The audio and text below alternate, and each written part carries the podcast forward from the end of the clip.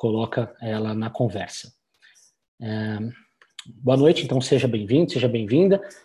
É, estamos começando mais uma transmissão aqui no Stato Play, a plataforma de conteúdos online da Stato, que oferece webinars, análises, dicas e muitas reflexões sobre o universo de carreiras como um todo, sempre com boas doses de contexto.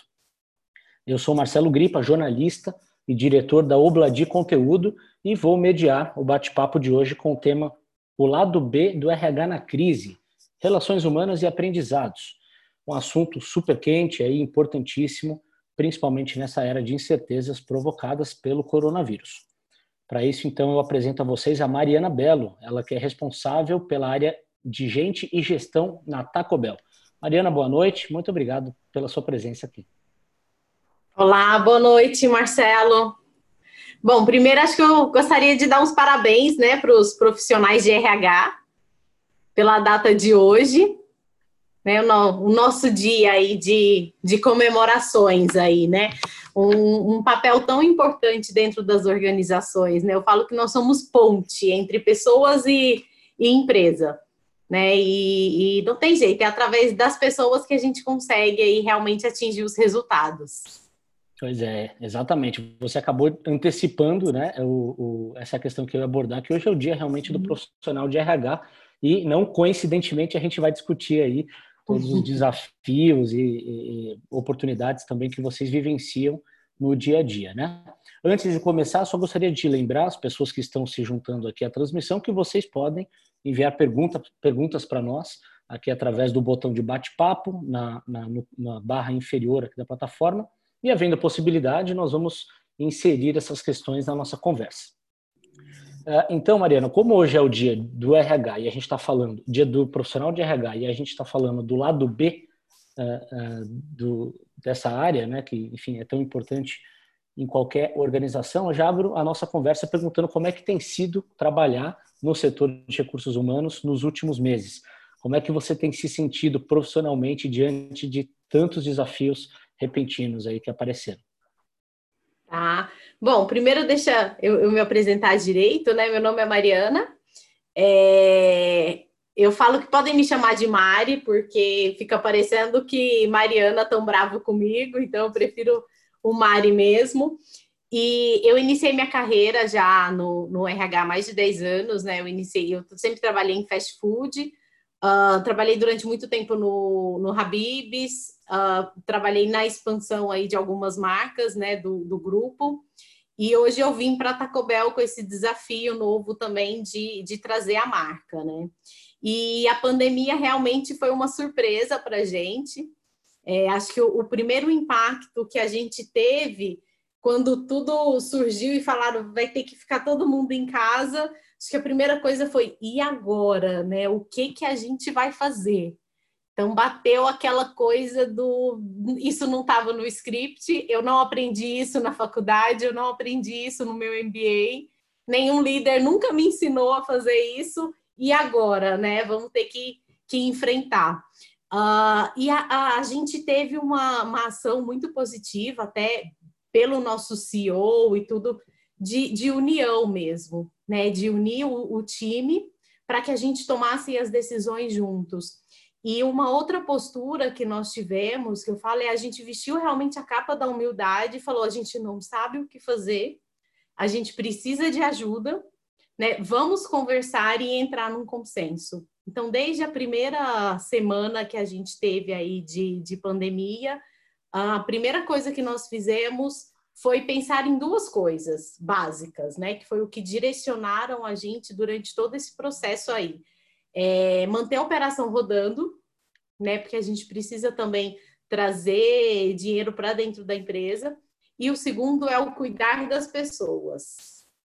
Então a gente né, selecionou esses dois pontos aí para realmente a gente trabalhar e o time como um todo, né? Não só o departamento da área de recursos humanos, mas toda a empresa começou a se voltar a esse cenário, é, tendo é, esse posicionamento. Tá certo. Bom, então agora eu vou dar as boas-vindas à Ana Costa, ela que é diretora de RH da Hershey's, Hershey's no Brasil e está se juntando a nós também aqui para discutir a nossa pauta de hoje. Boa noite, Ana. Tudo bem? Boa noite, obrigada aí pelo convite. Imagina, eu que agradeço. Bom, Ana, é, na introdução eu mencionei aqui, né, é, junto com a Mariana, que hoje é dia do profissional de recursos humanos, é, e a uhum. gente, é, como a nossa pauta fala do lado B, eu gostaria de perguntar a você a mesma coisa que eu, que eu questionei a Mariana agora há pouco, né? Como é que vocês têm se sentido profissionalmente nesses últimos tempos tão desafiadores? É, é, fora a questão né, relevante que é a doença e a nossa preocupação com as mortes e tudo, eu acho que tem sido uma experiência é, fantástica é, para a gente. Por quê? Porque a gente está lidando com coisas, eu tenho assim, 30 anos só de experiência em recursos humanos, e nesse, nesse período, que não é curto, eu nunca lidei com uma situação como essa, né? Então, é, eu acho que tem, tem essa, essa, essa questão que, para mim, é muito relevante. É, a gente não, nós não estávamos preparados né, para isso. Então, acho que esse é, é o primeiro ponto. É, o segundo é que a gente começou, eu comecei a perceber que tem algumas é, competências do líder que, nessa, nesse contexto, se fizeram muito mais relevantes do que antes, né? Porque, primeiro, a gente não tinha repertório, né? Então, a gente não sabia como agir. Segundo, era algo que estava acontecendo ao mesmo tempo, praticamente ao mesmo tempo, o Brasil até foi um pouquinho depois, mas praticamente ao mesmo tempo, no mundo inteiro. Então, até o benchmark era uma coisa que a gente não ia conseguir fazer. Então, teve que sair da gente isso, né? E eu me lembro da primeira reunião que nós fizemos, é, os heads, né, os diretores da, da e era uma coisa assim, todo mundo tinha uma expectativa, né? E eu, quando eu fui para essa reunião à noite foi muito difícil, a reunião era de manhã, de que o RH tivesse as respostas, né? E a gente não, não tinha, não tinha todas as respostas. E a única questão ali foi, a gente tem que alinhar exatamente, e nesse dia a gente não tinha nem o posicionamento da, da corporação, porque a multinacional tem muito isso, né? Às vezes você não tem as respostas, mas você vai e consulta a corporação. A gente não tinha porque era o primeiro dia, né? Então era, era, era, era, era muito novo. Bom, enfim, e aí a gente começou a, a, começamos a reunião exatamente falando dessa questão da, da, da, falta de repertório e tudo, e que a gente tinha que tomar uma decisão em relação ao que, que era efetivamente prioridade para aquele grupo, né? E aí a gente decidiu que a prioridade era a gente ter, fazer com que a equipe tivesse bastante segurança, né? Nesse momento a gente não teve uma preocupação com o negócio porque a gente não sabia exatamente o que, que era essa, essa pandemia, a gente não tinha noção do, do risco. Nesta sala, a gente tinha pessoas um pouquinho mais céticas, né, e outras é, mais tensas com, com, a situação. Então, a gente lidou com isso dessa forma. O que, que é absoluta prioridade? A absoluta prioridade é, assim, é manter a segurança e a saúde das pessoas, porque imagina se a gente começar a ter aqui no nosso, na nossa equipe um, um monte de pessoas tendo a, a doença. Então, esse foi o primeiro ponto que a gente tomou decisão. E depois, então, a gente vai acomodando, a gente vai ver como é que a gente vai fazer em relação ao negócio. E aí a gente começou a pegar no, no que, que era de informação é, pessoas de risco, e aí a gente colocou já em casa essas pessoas de risco, colocamos todo mundo em home office, e, e aí fomos atrás dos, dos, computadores, né? Como é que a gente faz? E aí foi a segunda etapa, que foi na segunda reunião, o que, que a gente pode fazer agora para garantir que as pessoas, é, que a gente continue com o negócio. Porque aí a nossa preocupação seguinte foi, puxa, isso é um negócio que vai demorar muito tempo. É, como é que fica a questão da empregabilidade, da, do emprego das pessoas, como é que vai ser, né?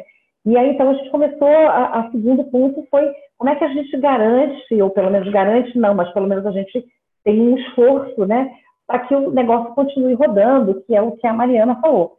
Aí a gente é, foi atrás de laptop para todo mundo, enfim, e fomos conversar com as pessoas de vendas, como é que a gente ia lidar com os clientes e fazer é, as negociações por telefone, enfim. E aí foi a, a segunda etapa. O que eu percebo do da, o que, que, que brotou assim do líder? Primeiro, assim, aquele cara que não, não tem o repertório e consegue ter a criatividade e começa a se posicionar eu vi muitos líderes que normalmente sempre se posicionam à frente, que sempre têm muita segurança e que nesse momento ficaram absolutamente assim apáticos, né? E, e aí qual que é a diferença de um e para o outro, né? É aquela capacidade que algumas pessoas têm numa situação absolutamente inusitada de se posicionar e de correr alguns riscos. E vem uma segunda reflexão: a gente vive no mundo corporativo que, apesar da gente achar que, apesar não, apesar de ter muitas mudanças, são mudanças para as quais a gente tem algum repertório, entendeu? E essa a gente não tinha. Então, a gente está acostumado com executivos que, frente a essas mudanças, eles sabem o que fazer, eles lideram, e, e numa situação que eles não tinham conhecimento nenhum, não sabiam o que fazer, alguns é, é, tiveram, na minha opinião, uma atitude é, de, de, mais apatia, de, de não conseguir é, se posicionar como, como deveria. Tá certo. Bom, antes de seguir com o nosso papo, eu tenho um aviso para vocês. A Stato vai selecionar uma pessoa que está acompanhando aqui o nosso webinar para conceder uma análise de perfil comportamental com envio de relatório. Então, torçam por aí que o anúncio será feito amanhã, tá bom? E, eh, Ana, pegando um gancho nisso que você comentou, eh, e também estendendo a questão para Mariana, eh, muito se ouve falar das capacidades do profissional do futuro, né? É, é, é, aquele profissional que é resiliente, criativo, tem um pensamento crítico, soluciona problemas e tal. É, essas competências batem muito com, essa, com esse diagnóstico que você fez, Ana, sobre uh, o tipo de líder que se sobressaiu nesses momentos uh, desafiadores. De certa forma, a Covid antecipou, então, o perfil do profissional do futuro? Então, há, há controvérsias, né? Eu vou falar o seguinte: é, eu fui, eu sou uma pessoa que adoro estudar, estou sempre lendo muito, e eu fui ver que é, eu não sei se o resiliente é, é o perfil que mais traduz o, o executivo que a gente espera, sabe? E aí eu comecei a ler algumas, uh, algumas literatura e, e, e, entrei em contato com um perfil que eu achei que eu acho que, é muito, que achei muito interessante, eu não sei se vocês já ouviram falar, que é o antifrágil. Qual a diferença do antifrágil para o resiliente? O resiliente é aquele que, num momento como esse, ele, ele se movimenta, ele atua e depois ele não deixa que aquela situação tire a, a, o centro, ele não sai do centro, ele volta, né? E é, de uma forma em que ele é como se ele voltasse exatamente no ponto que ele estava, ou seja, a situação desafiadora não o desequilibra, né? O antifrágil é um pouquinho diferente, ele se permite o desequilíbrio até, ele se permite e ele não volta igual, né? Ele volta diferente. Então, eu acho que esse é o, é o ponto para mim que é mais relevante nessa diferença. A gente precisa de executivos que assumam o risco, que se joguem né, nas situações, mesmo sabendo que não voltarão exatamente como eles estavam. Eu acho que essa, para mim, é a, é a grande diferença. Mariana. Bom, a gente está falando, vem falando muito da competência, concordo com a Ana com relação a, a, a essa questão do antifrágil, e, e para isso a gente trabalha muito com a competência da inteligência emocional, né? Eu acho que nunca se falaram tanto disso, é, da forma como a pessoa se posiciona, da forma como ela encara o, os problemas, né? Não é que não existe um problema, né? É, essa pessoa ela não pode encarar como, ah, não, isso daí passa, a gente resolve assim, assim, não. É, ele pode sofrer sim, né? Ele, ele tem que ter dúvidas, ele tem que se questionar, mas ele tem que conseguir também passar é, é, uma adaptação maior, né? Ele, ele consegue se transformar diante da situação e trazer resultados diferentes, né? Trazer posturas, posicionamentos diferentes. E aí, a, a, essa parte da inteligência emocional, junto com a capacidade de criatividade e inovação, é, dá um, um suporte gigantesco para a gente conseguir atravessar esse, esse cenário aí da, da Covid hoje, né? Então, a gente viu que o, os profissionais que se destacaram, pelo menos na nossa empresa, foram esses profissionais, que conseguiram trazer respostas diferentes, adaptando a situação e conseguindo principalmente dar suporte para outras pessoas, né? E conseguindo se manter uh, com uma saúde mental é, é, favorável, né? Digamos assim. Uhum. Ouvindo vocês falarem, é, fica nítido que o não saber tem sido um dos principais aprendizados nessa fase. Agora, vocês acham que essa sensação ela está sendo compartilhada na empresa como um todo ou apenas entre os gestores? E, e aí a pergunta na sequência é: tem havido mais espaço para erro no dia a dia, Ana? Então, a gente, é, eu, eu não posso dizer que isso já mudou, né? Mas eu posso dizer que o medo de errar, ele, ele estava sempre muito presente, né?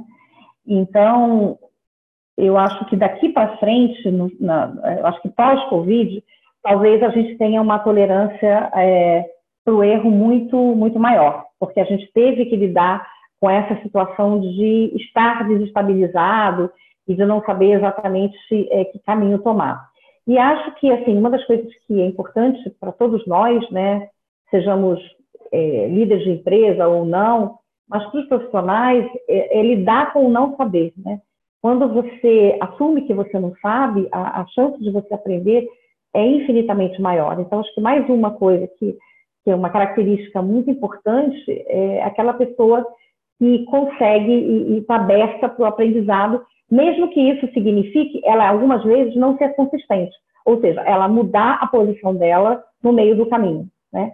Isso não é uma coisa assim é, muito fácil. O segundo é assumir a fraqueza, né? Eu acho que isso é uma outra coisa que foi bastante difícil. Então, em algumas reuniões, eu percebi assim que a dificuldade de dizer que, que não sabia ou que estava inseguro era uma coisa assim bem complicada, bem, bem difícil. Nessa minha experiência, eu não posso generalizar, tá? Porque eu não, não, não posso me, não me caracterizo, me, me chamo de uma pessoa feminista, mas assim, eu percebi que as mulheres elas têm um pouco mais de facilidade para assumir essa, esse lado mais frágil. Não sei bem lidar, não sei como fazer, e, e, enfim. Então, eu acho que para os homens líderes, eu, eu, a minha sensação foi muito mais difícil. Eles queriam chegar com coisas prontas. Então, eles iam para as reuniões com, com, coisas assim, informações do, do, mercado, muitas informações do mercado. Nenhuma solução, nenhuma alternativa, porque não tinha, mas muitas outras informações para mostrar assim, não, eu tenho aqui as informações e tal, mas com essa dificuldade de lidar com esse lado mais frágil. Sabe que, assim, o primeiro passo nosso da, da gestão, né, dos heads de cada área, foi justamente essa de, de nos falarmos, né, e, e tentar buscar soluções. Só que mesmo a gente tentando juntos buscar soluções, a gente não tinha resposta para tudo, assim como a gente ainda não tem, né? Só que uma coisa que ficou claro é que a gente deixou isso muito transparente para todo mundo. Né? Então, é, é para a equipe de base, por exemplo, para o pessoal nosso de loja, a gente deixou claro que a gente não sabia. É, nós criamos um canal para a gente é, é, se falar e uma coisa que foi muito é, positiva, né, pelo menos eu vejo dentro da nossa empresa, é que o espaço de escuta aumentou muito, né? Pelo fato dessa transparência nossa, é, de, de, buscar soluções. A gente chegou a ligar para gerente de loja, pelo menos eu mesmo liguei para gerente, falei, o que, que eu posso fazer para vocês aí na loja? Né? O, o que está acontecendo? Como estão as pessoas? O que, que a gente pode fazer para auxiliá-los? E isso trouxe uma proximidade é, é, absurda das pessoas com todo o, o time é, é do corporativo. Então, eu acho que é, essa aproximação foi uma das características principais também que a gente teve e que é algo que a gente precisa também manter no pós-Covid. Bem interessante, Mariana, porque é, realmente não há respostas definitivas, né? E, e, eu acho que existe aí uma opinião, né? Ou uma impressão acho que existe, de certa forma, a percepção de que os líderes são super-heróis e sabem de todas as respostas, né? E a pandemia mostrou que não é bem assim. Ana, uh, qual foi a repercussão, de maneira geral, na Hershey's, uh, quando os líderes passaram a compartilhar essa sensação de, olha, eu não sei, uh, nós estamos buscando soluções, mas nós vamos encontrar juntos. queria que você falasse um pouco sobre essa recepção dos colaboradores, de maneira geral, a uma realidade em que os líderes considerados os, os, os que guiam os caminhos, né, os super-heróis aqui nesse exemplo que eu dei, é, quando eles não sabem exatamente o que fazer.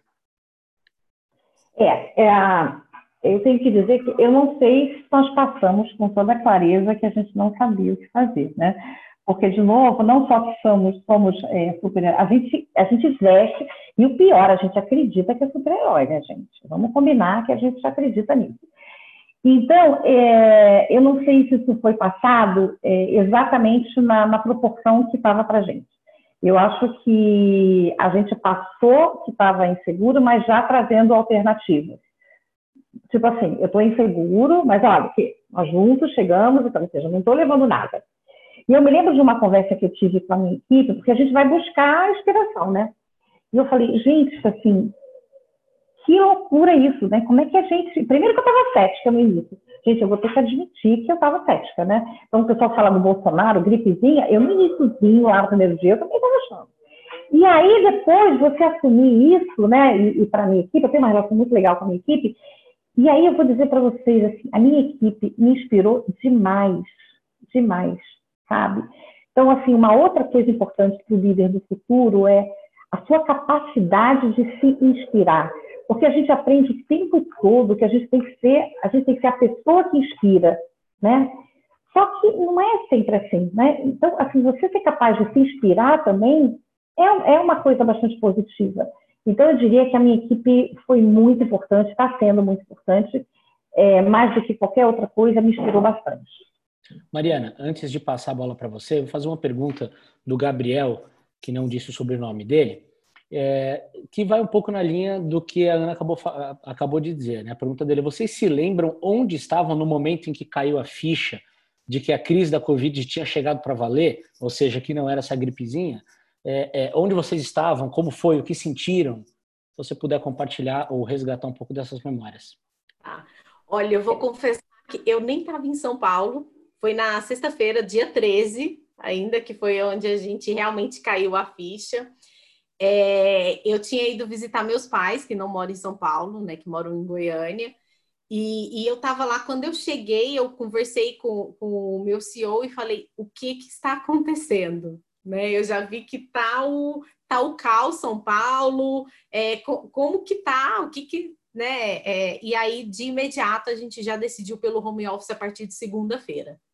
Né? A gente já falou, olha, como nós já tínhamos o hábito na empresa de fazer home office é, uma vez por semana, então, essa questão da, da Ana de ter que arrumar computador e tudo isso daí, a gente não, não passou por isso, né? Pelo fato de nós já fazermos. É, então, pelo menos isso, já de imediato, a gente já falou: ninguém vai para o escritório, né? Vai todo mundo para casa. Mas o sentimento realmente foi esse de, de incerteza, é, de não saber o que fazer, mas ao mesmo tempo tinha esse ceticismo também, né? Igual da que a Ana comentou.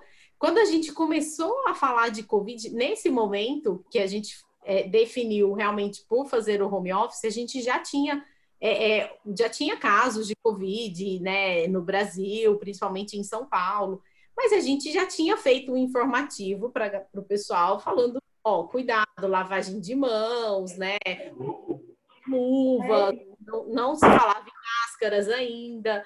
É, a gente já tinha passado para eles mais ou menos o que era. Eu lembro que eu entrei no, no site do Ministério da Saúde, peguei lá as informações, já tinha mandado para eles já há, há um tempinho, para eles se cuidarem, mas foi realmente uma comunicação do tipo, ah, é uma gripe que né, qualquer um pode pegar.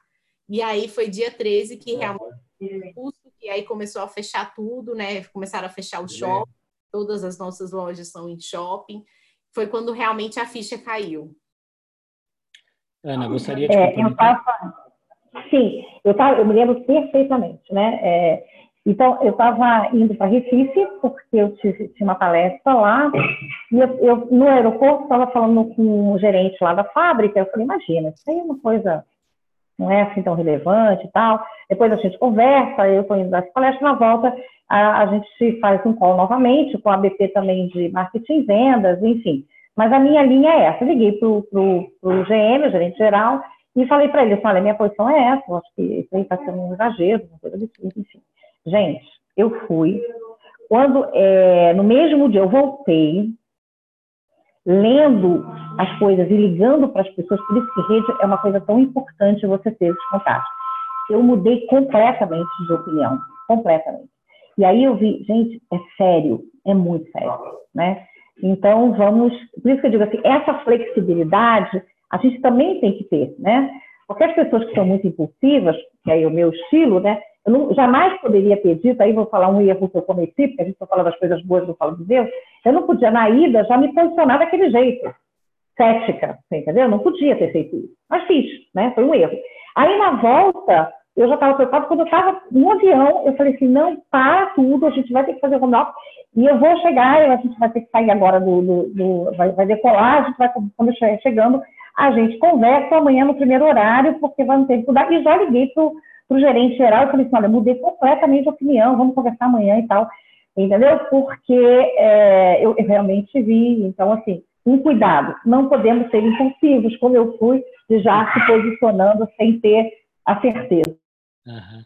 Não, e além do ceticismo, eh, para complicar ainda mais a vida de vocês, as diretrizes mudaram quase que semanalmente, né? Então toda semana a OMS tinha uma novidade para compartilhar. Agora o uso de máscara é obrigatório, agora não é e tal.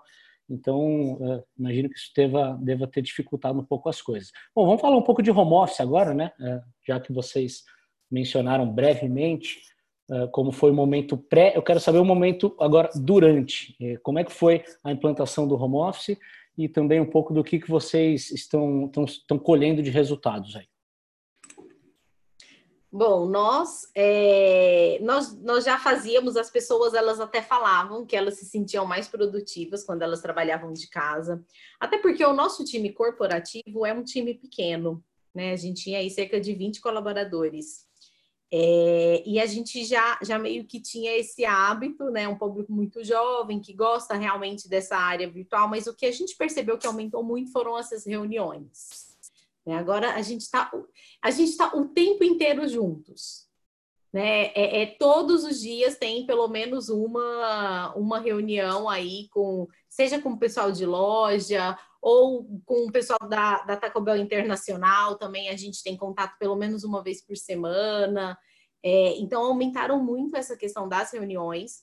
A produtividade, eu acho que é, o nosso time ele respondeu muito rápido é, a, a, to, a, tudo isso, né? A gente teve toda uma mudança, é, é mudança total, assim, principalmente área de marketing, teve que mudar toda a comunicação, Imagina, a gente tinha uma comunicação para as pessoas que compravam no balcão, né? Que é, que é o nosso maior público. E hoje a gente não tem, a gente teve que investir muito no, no delivery, é, que não era o nosso né, né, o nosso carro-chefe, não era o nosso principal, nossa principal fonte de, de, de renda, e que agora é. Então a gente teve que fazer esse investimento é, e, e, e, realmente a gente teve que trocar muito rápido e as pessoas responderam muito rápido, mesmo com um time muito pequeno. Eu acho que o fato do estar home office trouxe um pouco disso, né? Mas o, o que preocupa uh, a gente é o, o, como fica isso depois, né? Porque é fácil a gente falar de uma produtividade agora, né? Que está todo mundo realmente preocupado com a situação, que realmente quer, quer fazer mudanças, quer trazer é, é, um diferencial para a empresa, e o pós, né? Como é que vai ser quando as pessoas começarem a sentir que, ufa, agora a gente está um pouco mais relaxada, agora está um pouco mais tranquilo, né? Como, como é que vai ser esse processo no pós? Essa está sendo agora a nossa preocupação. É, então, é, eu tive que lidar, eu e a minha equipe, com mundos diferentes. A gente tem uma fábrica, né? A gente tem uma equipe de vendas e a gente tem o escritório. A parte administrativa, liderança, todos também com laptop, já estavam habituados a fazer home office, não com tanta frequência, mas pelo menos uma, duas vezes por semana e tal. Quando a gente vai para a produção, é completamente diferente, porque a produção é, continuou, né? E, e, aí a gente tomou algumas decisões, assim, importantes, que eu tenho que falar, assim, que não tem mérito meu nem da minha equipe, mas eu acho que na empresa que você está, é muito importante é, que empresa que é. E eu tenho muito orgulho de fazer parte uma propaganda aqui da Rusher, porque tem uma, uma questão de valores que nesse Covid, se eu já sabia que tinha agora, então fiquei mais orgulhosa ainda, né? Então a gente perguntou mesmo a todo o pessoal da, da produção se quem se sentia desconfortável, além das pessoas de risco que nós afastamos, e afastamento com remuneração, naturalmente. Então, a, essas outras pessoas que, não, porventura, não quisessem ir. Para nossa surpresa, a gente reduziu o absenteísmo. Mas por quê? A gente montou um esquema de guerra na, na, na planta. Você tem uma ideia, até na linha de produção a gente colocou distanciamento. A gente colocou acrílico nos restaurantes. Gente, o ser humano tem uma capacidade de adaptação e de criar absurda. Eu acho que a gente não tem essa, essa consciência, né? Então, assim, foi é, de uma maneira incrível. O pessoal de venda, como é que eu vou, quero um treinamento de como vender à distância, a gente conseguiu uma pessoa para falar, conseguimos um cara da China, nosso diretor de vendas da China, para dizer como é que foi a experiência dele, aí a gente fez tradução simultânea, naturalmente, mas assim, para ver como é que foi a experiência, e dali tirou. Então, assim, a gente sai fazendo coisas e que a gente não, assim, surgiram muitas coisas criativas para a gente colocar em prática. Então, teve até uma pessoa da produção que ele falou assim, não, eu prefiro ficar aqui, porque eu estou me sentindo mais segura aqui dentro da fábrica até do que em casa. Porque em casa meus filhos não tomam todo cuidado, as pessoas não estão. Aí a gente começou a envolver a família, né? Então a gente faz meditação, e aí envolve a família, né, na, na meditação. Enfim, a gente começou a tomar uma série de, de, de ações super, super criativas, né? E foi, assim, muito gostoso. O que, que eu acho que também foi um grande, está sendo um grande aprendizado? A tecnologia aproximou demais a gente, né? Então, a gente sempre falava que a tecnologia afastava, né? Às vezes, filho né, no, no é, na internet, enfim. E aproximou. Hoje eu tenho uma relação com os Estados Unidos infinitamente mais próxima do que eu tinha antes. Por quê? Porque hoje a gente fala por vídeo, né? E fala com, assim, perguntando pela família do outro, como é que tá. Tem o um espírito de solidariedade. O cara está na casa dele. Então, qual é o quadro que está atrás? Vem o cachorro. Eu tenho neto, vem o meu neto aqui falar comigo, entendeu? E tem filhos. Então, assim, isso gerou uma proximidade impressionante, sabe? Impressionante. Acho que esse foi, eu acho que um outro ganho para gente fantástico. A tecnologia não afasta. O Mozart quer saber uh, qual tem sido o maior desafio na liderança remota? Como tem sido a questão de confiabilidade e credibilidade das informações? Mariana.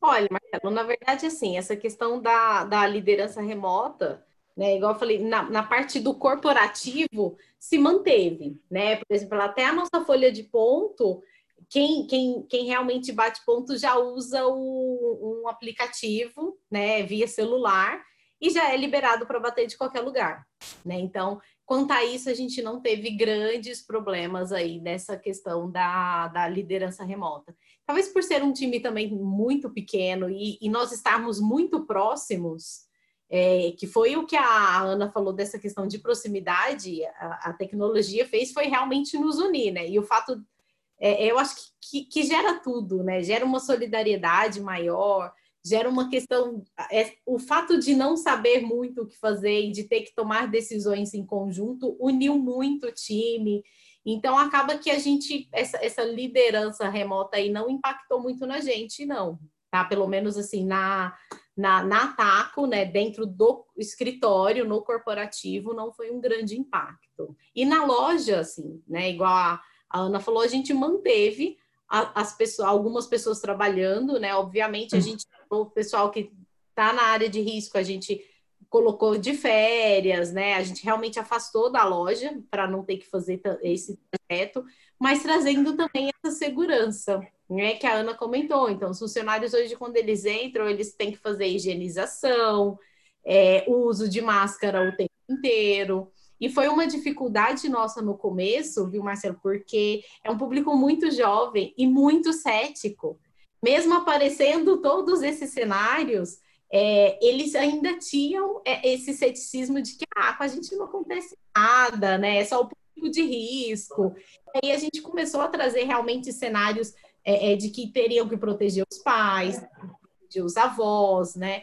Então, eles começaram a entender. E forma, a gente falava para eles, é, a gente chegou a gravar um, um vídeo de lavagem de mãos, por exemplo. Eu fui um dia para uma loja e fiz isso com o gerente com música, assim, tipo TikTok, sabe? Para tentar falar um pouco mais a linguagem. Então, a gente lançava desafio do vídeo mais criativo que falasse sobre segurança, sobre proteção. Então, foi a forma que a gente conseguiu aproximar e também levar a informação para esse público.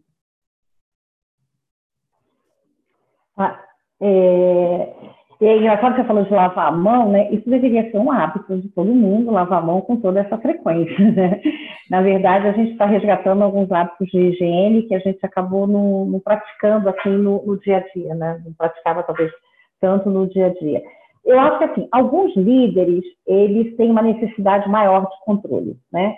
Então, esses líderes, eu observo que eles fazem reuniões por vídeo com mais frequência do que outros, né? Então, acho que isso não mudou tanto, a não ser o fato de que é por vídeo agora, né? Então, então acho que a questão, não, é, não posso dizer que seja só uma questão de confiança, mas estilo de gestão mesmo, né? Tem alguns gestores que sentem necessidade de estar acompanhando mais de perto, existem é, pessoas da equipe que precisam também dessa proximidade, enfim, então eu acho que isso é, cada um gerenciou dessa forma. A gente de recursos humanos sempre sinalizava a importância de evitar tantas reuniões e por tanto tempo, né? Porque gera um cansaço, a gente mostrou alguns textos que mostram a razão pela qual você ficar tanto em vídeo gera cansaço e tal. Mas uma coisa que a gente observou, a gente acabou fazendo a pesquisa do GPTW, das melhores para trabalhar no meio da pandemia, porque já estava agendado e tal. E a gente teve uma surpresa que o nosso resultado é, é, do questionário, a gente não tem resultado final ainda, foi bastante positivo. Por quê? Quando o, a, os profissionais eles veem todas as medidas que a organização está tomando, gera uma relação de confiança e nível de comprometimento muito grande. Né? Então, é, a gente não teve muito esse problema. Vocês terem uma ideia, as nossas metas de venda, também a gente é uma empresa alimentícia, né? As nossas metas de vendas, elas foram é, atingidas todas até aqui, né? A gente está sofrendo com dólar, porque é uma empresa multinacional, a gente reporta em dólar, então a gente está sofrendo com isso, mas a, a, os resultados de, de vendas, de valores absolutos, a gente é, bateu todas. Tá certo. Uh, nós estamos recebendo bastante pergunta aqui no chat, então para otimizar eu vou fazer duas perguntas de duas pessoas diferentes uma vez só para vocês. O, o, Jorge Garcês, ele quer saber, ele primeiro parabeniza pelo webinar, então uh, vou estender a vocês duas um parabéns dele. Ele quer saber se vocês acreditam que o home office veio para ficar novamente aí em definitivo. Já a Fernanda Santoro, ela quer saber o seguinte: se vocês já planejaram qual será a primeira ação que vocês farão para marcar o fim das restrições e a volta da possibilidade dos times se reencontrarem novamente fisicamente? É, posso, quer que eu responda primeiro? Pode ser, pode Bom, ser. Pode então, ser. Já comecei a falar, é. é. Então, essa é uma pergunta que todo mundo faz, né? Eu, na minha opinião, pessoal, a gente fez algumas pesquisas e tudo, eu acho que a, o, o home office veio para ficar sim, né? Porque eu acho que a, a, grande dificuldade que a gente tinha, nós tínhamos duas dificuldades com o home office, na minha opinião, fortes, né? A primeira é que a gente acreditava, as empresas acreditavam que não éramos tão produtivos, e hoje está mais do que concluído que somos muito produtivos, né? O segundo ponto era a insegurança dos profissionais de como gerenciar a casa, a família, fazendo home office. E eu acho que depois de tanto tempo fazendo, né, a gente, e ainda mais com criança fora da escola, que não vai ser depois, então eu acho que passou a ficar muito mais fácil, né? Então, eu acho que não, não tem volta, né? Talvez não seja desta forma como a gente está, então a gente acredita que, ah, vamos fazer 100%, eu, talvez não seja um índice tão alto, talvez não sejam tantos dias, mas eu acredito que a gente vai voltar bem, bem diferente nesse, nesse aspecto, né? Eu não acho que a gente vai, vai voltar atrás né, nesse ponto. Acho que a gente vai continuar fazendo é, o home office como a gente, como a gente fazia antes. Em relação a, a, ao fato da, assim, da volta, é, na verdade, nós tivemos uma, um papo recente, essa semana ainda, a gente está com uma certa frustração, né? Por quê? Porque se você vê o nosso plano de volta, dá vontade de chorar. Você tem que ficar distante, você tem que botar acrílico, você não pode ficar perto da pessoa, você não pode abraçar. Não... Eu sou carioca, então não pegar, não abraçar, para mim é uma tragédia. Que aí, sabe o que, que acontece? Tem gente que. Eu escutei hoje algumas pessoas falando, a gente teve uma, um papo hoje, assim, melhor a gente nem voltar. Porque para tudo isso, essa distância, isso tudo. Então, a gente não não está vendo assim de maneira tão positiva essa volta por conta das restrições. E quanto ao horizonte pós-restrição, eu confesso com você que eu não estou conseguindo enxergar ainda. Né? Mas uma coisa eu vou dizer, a ideia nossa é fazer uma super, nós somos muito festeiros, né? Fazer, a gente tem um workshop, a gente tem uma super festa para comemorar, tá? Eu acho que, que merece. Mariana. Bom, o nosso, a gente tomou uma decisão, né? Foi até essa semana, realmente. Em primeira tá... mão, então, para a gente aqui a informação. Em primeira mão para vocês, a gente realmente vai ficar 100% home office. É, então, a gente já, já começou a fazer toda a parte burocrática, né, dessa, né, do, do estar em home office sempre. É, só que gera aquele, aquele mix de sentimento, né? Até quando a gente tomou uma decisão, a gente falou: nossa, o negócio tá, tá meio aqui dentro, ainda tá meio bagunçado. Será que vai ser positivo? Será que não vai ser? Como que fica? E, e essa necessidade do contato humano, como que a gente vai fazer, né? Só que a gente chegou num, num consenso de que realmente não. É, é, calma, a maioria das nossas pessoas elas já são externas, né? Então elas já rodam realmente as lojas. Então a gente acredita que, que vai dar para a gente fazer essa, essa gestão. Se precisar realmente, não, vamos nos encontrar. A gente tem espaços que a gente consegue, tem esses coworks, a gente tem a loja que a gente também consegue sentar e fazer é, é reuniões ou a gente tem um escritório também que é, que é do Grupo Esforza, que fica em Campinas. Se precisar, a gente vai para Campinas. E realmente a decisão foi de, em definitivo, de entrar nessa, nessa questão aí do, do home office. E aí, em paralelo, o que, que a gente ainda está pensando de algumas ações assim, que estão surgindo para a gente realmente se aproximar um pouco mais, né? A gente pensou em fazer um happy hour online né? A gente ainda não sabe como que vai fazer e tudo, mas a gente realmente manter esse contato, é, porque a gente não pode perder, né, esse contato, essa questão que uniu tanto. Como agora não é viável o contato físico, a gente vai continuar indo pela linha do virtual. Eu queria falar uma coisa, se você me permite, Marcelo, é até falar contigo, Mariana, que eu posso compartilhar. A gente fez alguns happy hours é, virtuais. A gente tinha uma reunião, que a gente, a gente tem uma reunião que a gente chama de Communication Meeting, que vão todos os líderes, os principais líderes. São cerca de 50 pessoas, né? E depois dessa reunião, que era sempre foi presencial, a gente tinha um happy hour. A gente fez a reunião, manteve por vídeo e mandamos cerveja e salgadinhos para casa de todos os líderes. E fizemos o happy hour depois. É claro que num tempo menor, é um cuidado importante tomar, porque é diferente do presencial, mas a gente fez o happy hour e foi muito gostoso, entendeu? E fizemos outros encontros de aniversariantes, um, um, um gerente nosso saiu, infelizmente, a gente fez uma despedida, e fizemos nessa linha, assim, cada um bebendo na sua casa e, e por vídeo. Assim, por isso que eu falo, a gente, enquanto ser humano, somos muito, muito adaptáveis. Né?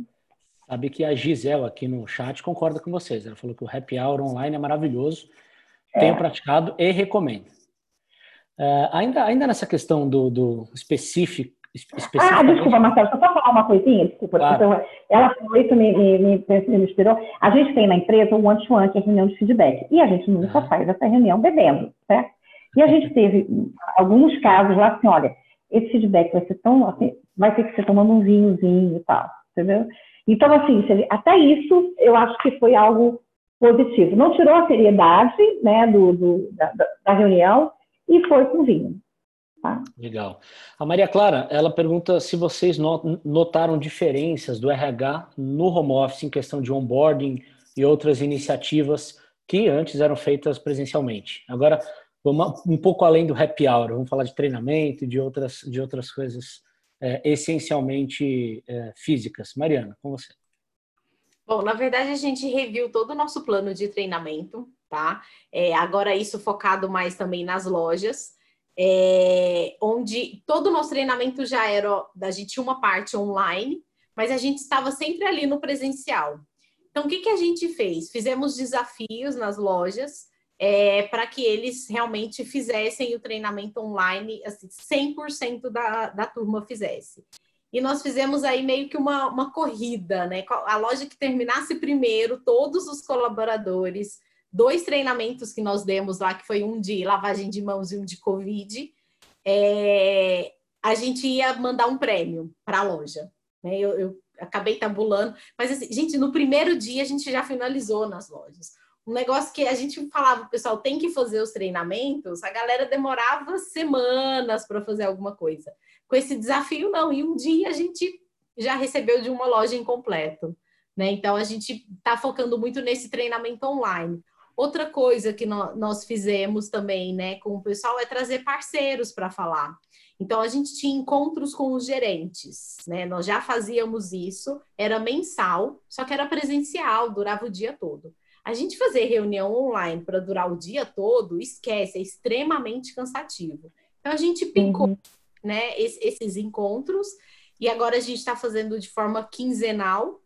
É, então, cada vez a gente traz uma, uma pessoa diferente para falar, né? Então, a gente trouxe uma pessoa para falar uma época sobre comportamento humano, uma outra pessoa já veio falar de, de, de financeira, de como se organizar financeiramente em casa, principalmente diante dessa pandemia. Então, é isso que a gente está tratando aí também com o pessoal, que foi uma, uma grande é, evolução aí com, com o pessoal. É, a gente continua fazendo tudo normalmente, contratações, a gente suspendeu as demissões, só fizemos duas porque eram, já estavam é, planejadas, o restante a gente suspendeu, mas o treinamento, fizemos treinamento de liderança que estava agendado e a gente só mudou a forma. O, a gente tem ferramentas hoje, plataformas excelentes, você pode inclusive fazer subgrupos na própria plataforma para você é, dar, fazer exercícios né, mais práticos, então é possível fazer, a gente manteve. Então, a gente manteve é, tudo que a gente tinha agendado, a gente continuou. Programa de treinamento, contratação, e tudo na linha do, do é, usando o vídeo. Né? Tá certo. Bom, a saúde mental é um ponto importantíssimo nessa história toda, né? Uh, como é que uhum. vocês estão lidando com essa questão? Queria que vocês compartilhassem um pouco da experiência, Mariana. Bom, nós primeiro nós disponibilizamos um médico do trabalho, né, para atendimento de todos os colaboradores. Então a gente fez essa divulgação é, e nós criamos um canal também anônimo, né, chama Taco Escuta, onde as pessoas podem é, nos procurar para trazer aí qualquer é, conteúdo que seja para a gente realmente é, conversar, né? Se eles quisessem algum desabafo, algum tipo de, de apoio psicológico. Então, eles tinham esse canal que caía diretamente com a gente, do RH, é, que né, somos psicólogas e, e conseguiríamos dar esse suporte. Então, a gente deixou esse espaço aberto para todos eles. Tá? Mas essa aproximação que a gente teve com todo mundo foi o que ajudou e sempre nas reuniões, né, com os gerentes, a gente também sempre abordava esse assunto. Eu acho que as pessoas elas ficaram mais confiantes também nesse sentido, porque a gente estava sempre mandando é, desafios, reconhecimento, sabe? A gente colocou o CEO para gravar um vídeo agradecendo por todos os colaboradores, por eles estarem na linha de frente, é, ações sociais. Então, a gente é, é movimentou toda, toda uma equipe para a gente levar taco para os hospitais, por exemplo. Então, a gente fez essa movimentação com todo mundo lá. Eu acho que isso dá um suporte também maior para o time que está trabalhando, né? Porque eles, eles vestem muito mais a camisa. É, tivemos ações de taco terça do bem, que a gente chamou que era entregar taco para os motoentregadores. Então, a gente motivava eles no formato de, ah, vamos, você vai entregar um taco, mas é para vocês tirarem foto, é para fazer festa, né? Então, eu acho que isso deu, deu um gás, assim, também na, na galera. Mas eu acho que esse espaço que a gente deu para eles de falarem, é, isso deu uma melhorada até no clima da loja. Tá, a gente faz. Na verdade, a preocupação com a saúde mental já vinha antes, né? A gente já tinha é, sessões de meditação e além da, do exercício laboral, enfim. E com a pandemia, a gente intensificou e colocou isso extensivo à família, né? Então, a gente tem duas vezes na semana encontros de meditação e duas vezes também as atividades, os exercícios, né?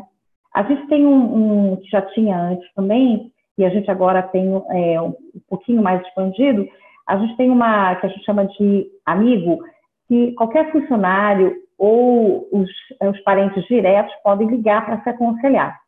Né? Então, a esposa, marido, filhos, né? É, pai e mãe podem também usar desse serviço. Você tem direito a mais ou menos mais cinco sessões para falar sobre essa questão, do que está te deixando, é, que você não está bem emocionalmente, enfim.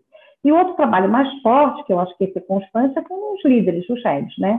Então, eu faço isso bastante frequentemente. Então, às vezes, eu vejo e-mail saindo da caixa, chegando para mim, às vezes, duas horas da manhã. Eu falo assim: o que está acontecendo com essa área? Então, a gente, eu mesma monitoro isso bastante, né?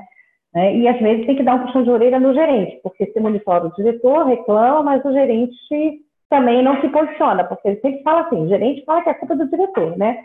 O supervisor diz que é do gerente. Então, todo mundo tem que, né? entrar na mesma linha e ter responsabilidade de, de dar limite, porque senão não é só na pandemia, em qualquer momento, se você não tiver um mínimo de equilíbrio, você vai ficar doente. Né? Tá certo. Então é Bom, a Regina Viglitz, ela tem é, perguntas diferentes para vocês. Então, eu vou começar com a pergunta para a Mariana. É, vocês estão esperando uma mudança no comportamento de consumo dos seus clientes após a reabertura total, ou seja, nos shoppings? É, você acredita que os padrões mudarão? E com isso vocês, né, consequentemente, uhum. terão que replanejar as metas? Com certeza, assim, a gente acha que o, o, nosso. Primeiro que eu falo que a gente fez um, um, trabalho muito bacana com no delivery, que geralmente as pessoas veem como frio, né? É, as nossas entregas, geralmente a gente, os funcionários faziam desenho, mandam cartinha, mandam bilhetinho. E foi uma forma que eles encontraram também de, de, de ter essa, essa conexão e esse contato com as pessoas, né? É, tanto que ele, os clientes pedem, né? A gente já chegou a, a, receber um pedido assim: ah, me conta uma piada, porque hoje o meu dia está muito triste. Ou ah, faz um desenho de um ursinho panda, porque a minha filha só come se tiver um desenho de urso. Então a gente está criando essa conexão com o cliente. E a nossa preocupação no pós é o como que vai ser essa, essa conexão mais próxima ainda, né, desse cliente no presencial, como é que a gente vai fazer isso? Pensando que é um fast food, tem que ser um atendimento rápido, né, e tudo. É, e, e, e mais ainda, como que a gente vai passar para esse cliente é, o quanto realmente aquele produto a gente está passando segurança dele alimentar aquilo, né? O como que a gente está manipulando. É, então, ele estar num ambiente onde ele se sinta seguro para se alimentar e não correr riscos de, de, de, pegar alguma, alguma doença, eu acredito que, que o, o, brasileiro ele estará muito mais criterioso nesse sentido. Né? Então, a gente está tomando todos esses cuidados, aí a gente já está na busca aí de, de, de, estrutura, do como que a gente vai realmente recepcionar esse cliente, seja com álcool em gel, é, disponibilizar para ele ter o acrílico, né, para a gente não ter um contato tão próximo. Eu acho que essa questão da exigência pela segurança alimentar vai ser muito maior. Ana, agora a pergunta da Regina para você é: se você pudesse pedir de presente um chip com competências que você gostaria que a partir de agora os líderes tivessem, qual seria o top 3? Olha, é, eu não sei se eu chamo de competência, mas seria aquilo que eu falei no início, a coragem para se lançar nas situações mesmo não tendo repertório para isso. Tá você, quer, você, falou três, né? É. é... a segunda é. Eu ia botar essa como. É, pode ser, de frase, eu ia botar essa depois, né? É aquela capacidade de você, assim, você a gente não tem que sair igual das situações, a gente não deve sair igual das situações, né? Então, acho que esse é um ponto. E o outro é, nós vimos muita solidariedade, né? O meu medo é que isso não, não continue. Se tem uma coisa que eu tenho certo receio de perder, é isso. E eu percebo que ainda no nosso grupo de executivos, no geral, né, não estou falando só da Rush, a Rush é uma empresa que tem uma preocupação social muito grande, mas ainda eu percebo que a gente não tem isso ainda dentro da gente. Sabe, é, é, é assim, eu sou a diretora da empresa X e às vezes eu esqueço que eu sou cidadã de uma organização maior que a vida e que eu tenho que ter uma eu tenho uma responsabilidade com esse contexto e que o meu papel enquanto diretora nessa organização passa por eu fazer alguma contribuição e influenciar essa organização para que seja feita alguma contribuição que não tem que ser dinheiro somente para a sociedade. Né? Então, eu acho que isso é uma coisa que eu, que eu acho que é importante que todos os executivos, todos os líderes tenham. Acho que às vezes as pessoas fazem as doações, fazem o trabalho social é, pessoal, mas quando está na organização, numa posição de liderança, o dinheiro não é meu, mas não é só dinheiro. Né? E, e tem uma série de outras coisas que você pode fazer se você colocar na sua cabeça que, além de executivo, você é cidadão e que você está ali numa sociedade maior, maior do que a empresa que você está. Acho que isso seria a terceira coisa que eu, que eu acho importante. Tá certo. Bom, nós estamos nos encaminhando para o final do nosso webinar. Então, uh, uh, vou fazer uma pergunta sobre resumo, né, do que vocês têm, têm vivenciado. Quais são os aprendizados que vocês levam aí uh, dessa fase para a vida profissional e também conselho, mensagem que vocês gostariam de compartilhar com os colegas de RH que também estão vivendo essa fase de incerteza? Mariana, começar por você. Bom, eu acho que, que o, o, principal ensinamento que as empresas como um todo né, estão levando é a questão da importância realmente das pessoas, né? A importância é, do, do, do, relacionamento humano na tomada de decisões, não é uma pessoa só quem decide, né? ela tem que levar em consideração todas as outras pessoas. É, a, a, importância da, da conexão humana, que realmente é essa capacidade de escuta né? De, de às vezes ouvir o que o outro tem para falar. Não é só o resultado que importa, né? Mas todo o percurso que a gente leva para atingir esse resultado. Porque igual não adianta hoje a gente cobrar resultado, resultado financeiro na empresa esquece, né? Gente, não é isso que a gente tem que cobrar mas a gente tem que cobrar outras coisas que seriam mais ligadas aí ao desempenho, né? O, o como que a gente está lidando com essa adaptação dessas pessoas e o como que a gente realmente vai sair. Então, eu acho que isso fortaleceu bastante a importância do cuidar das pessoas dentro da organização, que antes era muito teórico. Agora, uhum. na prática, a gente precisa disso, porque são realmente as pessoas que fazem a diferença dentro da organização. Bem legal. Bom, é, eu acho que é o autoconhecimento, né? É, nós percebemos o quanto somos críticos, né? Críticos ao governo, à, direita, à esquerda, centro, enfim. Temos um... Mas às vezes eu acho que a gente é muito pouco crítico em relação a nós mesmos. Eu acho que a gente tem que fazer uma reflexão, é como é que eu estou passando por essa crise? Então eu vi aquelas pessoas que ficaram super abatidas, que, assim, as vítimas, porque está numa situação de um contexto num país horroroso, de terceiro mundo, um desemprego absurdo, assim, tudo ruim, ruim, ruim. E aquela pessoa que olhou isso e os olhos brilharam, o que, que eu posso fazer com, com aquilo que eu já tenho, né? Para contribuir, como é que eu, entendeu? Então, eu acho que esse autoconhecimento é importante. Que pessoa que você é? E, por favor, se for a, a, a da esquerda, assim, você tem que mudar. Tem que mudar porque senão você não consegue ser feliz impacta na felicidade de todo mundo. Uma pessoa com essa energia negativa, é, é, não importa se você está com Covid ou se está no, no, melhor momento do mundo, essas pessoas elas não contribuem, muito pelo contrário, né? Então, eu acho que autoconhecimento é uma coisa que, que é, acho que é fundamental nesse, em situações como essa. Muito bem, excelentes insights para a gente fechar aqui o nosso bate-papo. Uhum. Eu gostaria de agradecer imensamente a participação da Ana Costa, diretora de RH da Hershey's no Brasil. Muito obrigado, Ana.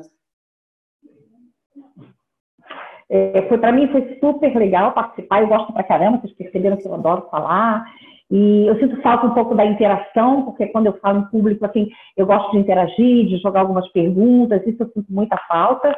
Então, assim, é, é bem gostoso. Eu gosto de compartilhar sinto falta de ouvir mais. Então, se vocês quiserem depois, se vocês puderem deixar alguns feedbacks, alguns insights também, eu acho que é, vai ser gostoso receber. Tá bom? Obrigada aí pela oportunidade. Tá ótimo, tá lançado o desafio aí. E também uhum. agradeço a Mariana Belo, head da área de gente e gestão na Taco Bell. Muito obrigado, Mariana.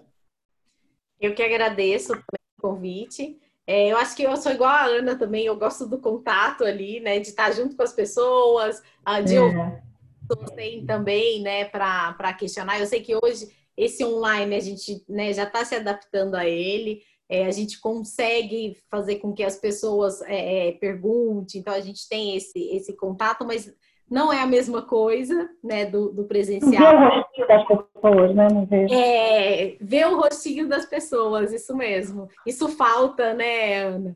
E, bom, vou deixar também, é, não sei, Marcelo, se você vai deixar também nosso contato, mas é, fica à vontade, né? Qualquer coisa, podem falar comigo, podem me procurar também, que a gente bate um papo, tá? Então vou deixar disponível aí para vocês. E mais uma vez eu agradeço aí pela presença de, de vocês e pelo convite.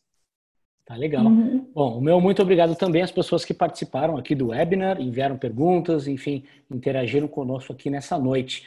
Lembrando que esse foi o webinar O Lado B do RH na Crise, Relações Humanas e Aprendizados, que pelo que vocês perceberam foram muitos e muitos ainda virão, né? Uh, lembrando que a Stato vai escolher uma pessoa, então, que participou, que acompanhou o nosso webinar, para conceder uma avaliação de perfil uh, comportamental com envio de relatório. Tá? O anúncio vai ser feito amanhã. Eu espero que vocês, uh, que você que for escolhido, né, ou escolhida, aproveite essa oportunidade. Eu agradeço a iniciativa da Stato de compartilhar conteúdo relevante aqui, eh, especialmente nesse momento de tantas incertezas e dúvidas. E uhum. convido vocês a acessarem a plataforma statoplay.com Lá vocês acompanham não apenas este webinar, mas também todos os outros webinars que a gente vem produzindo semanalmente, com reflexões, informações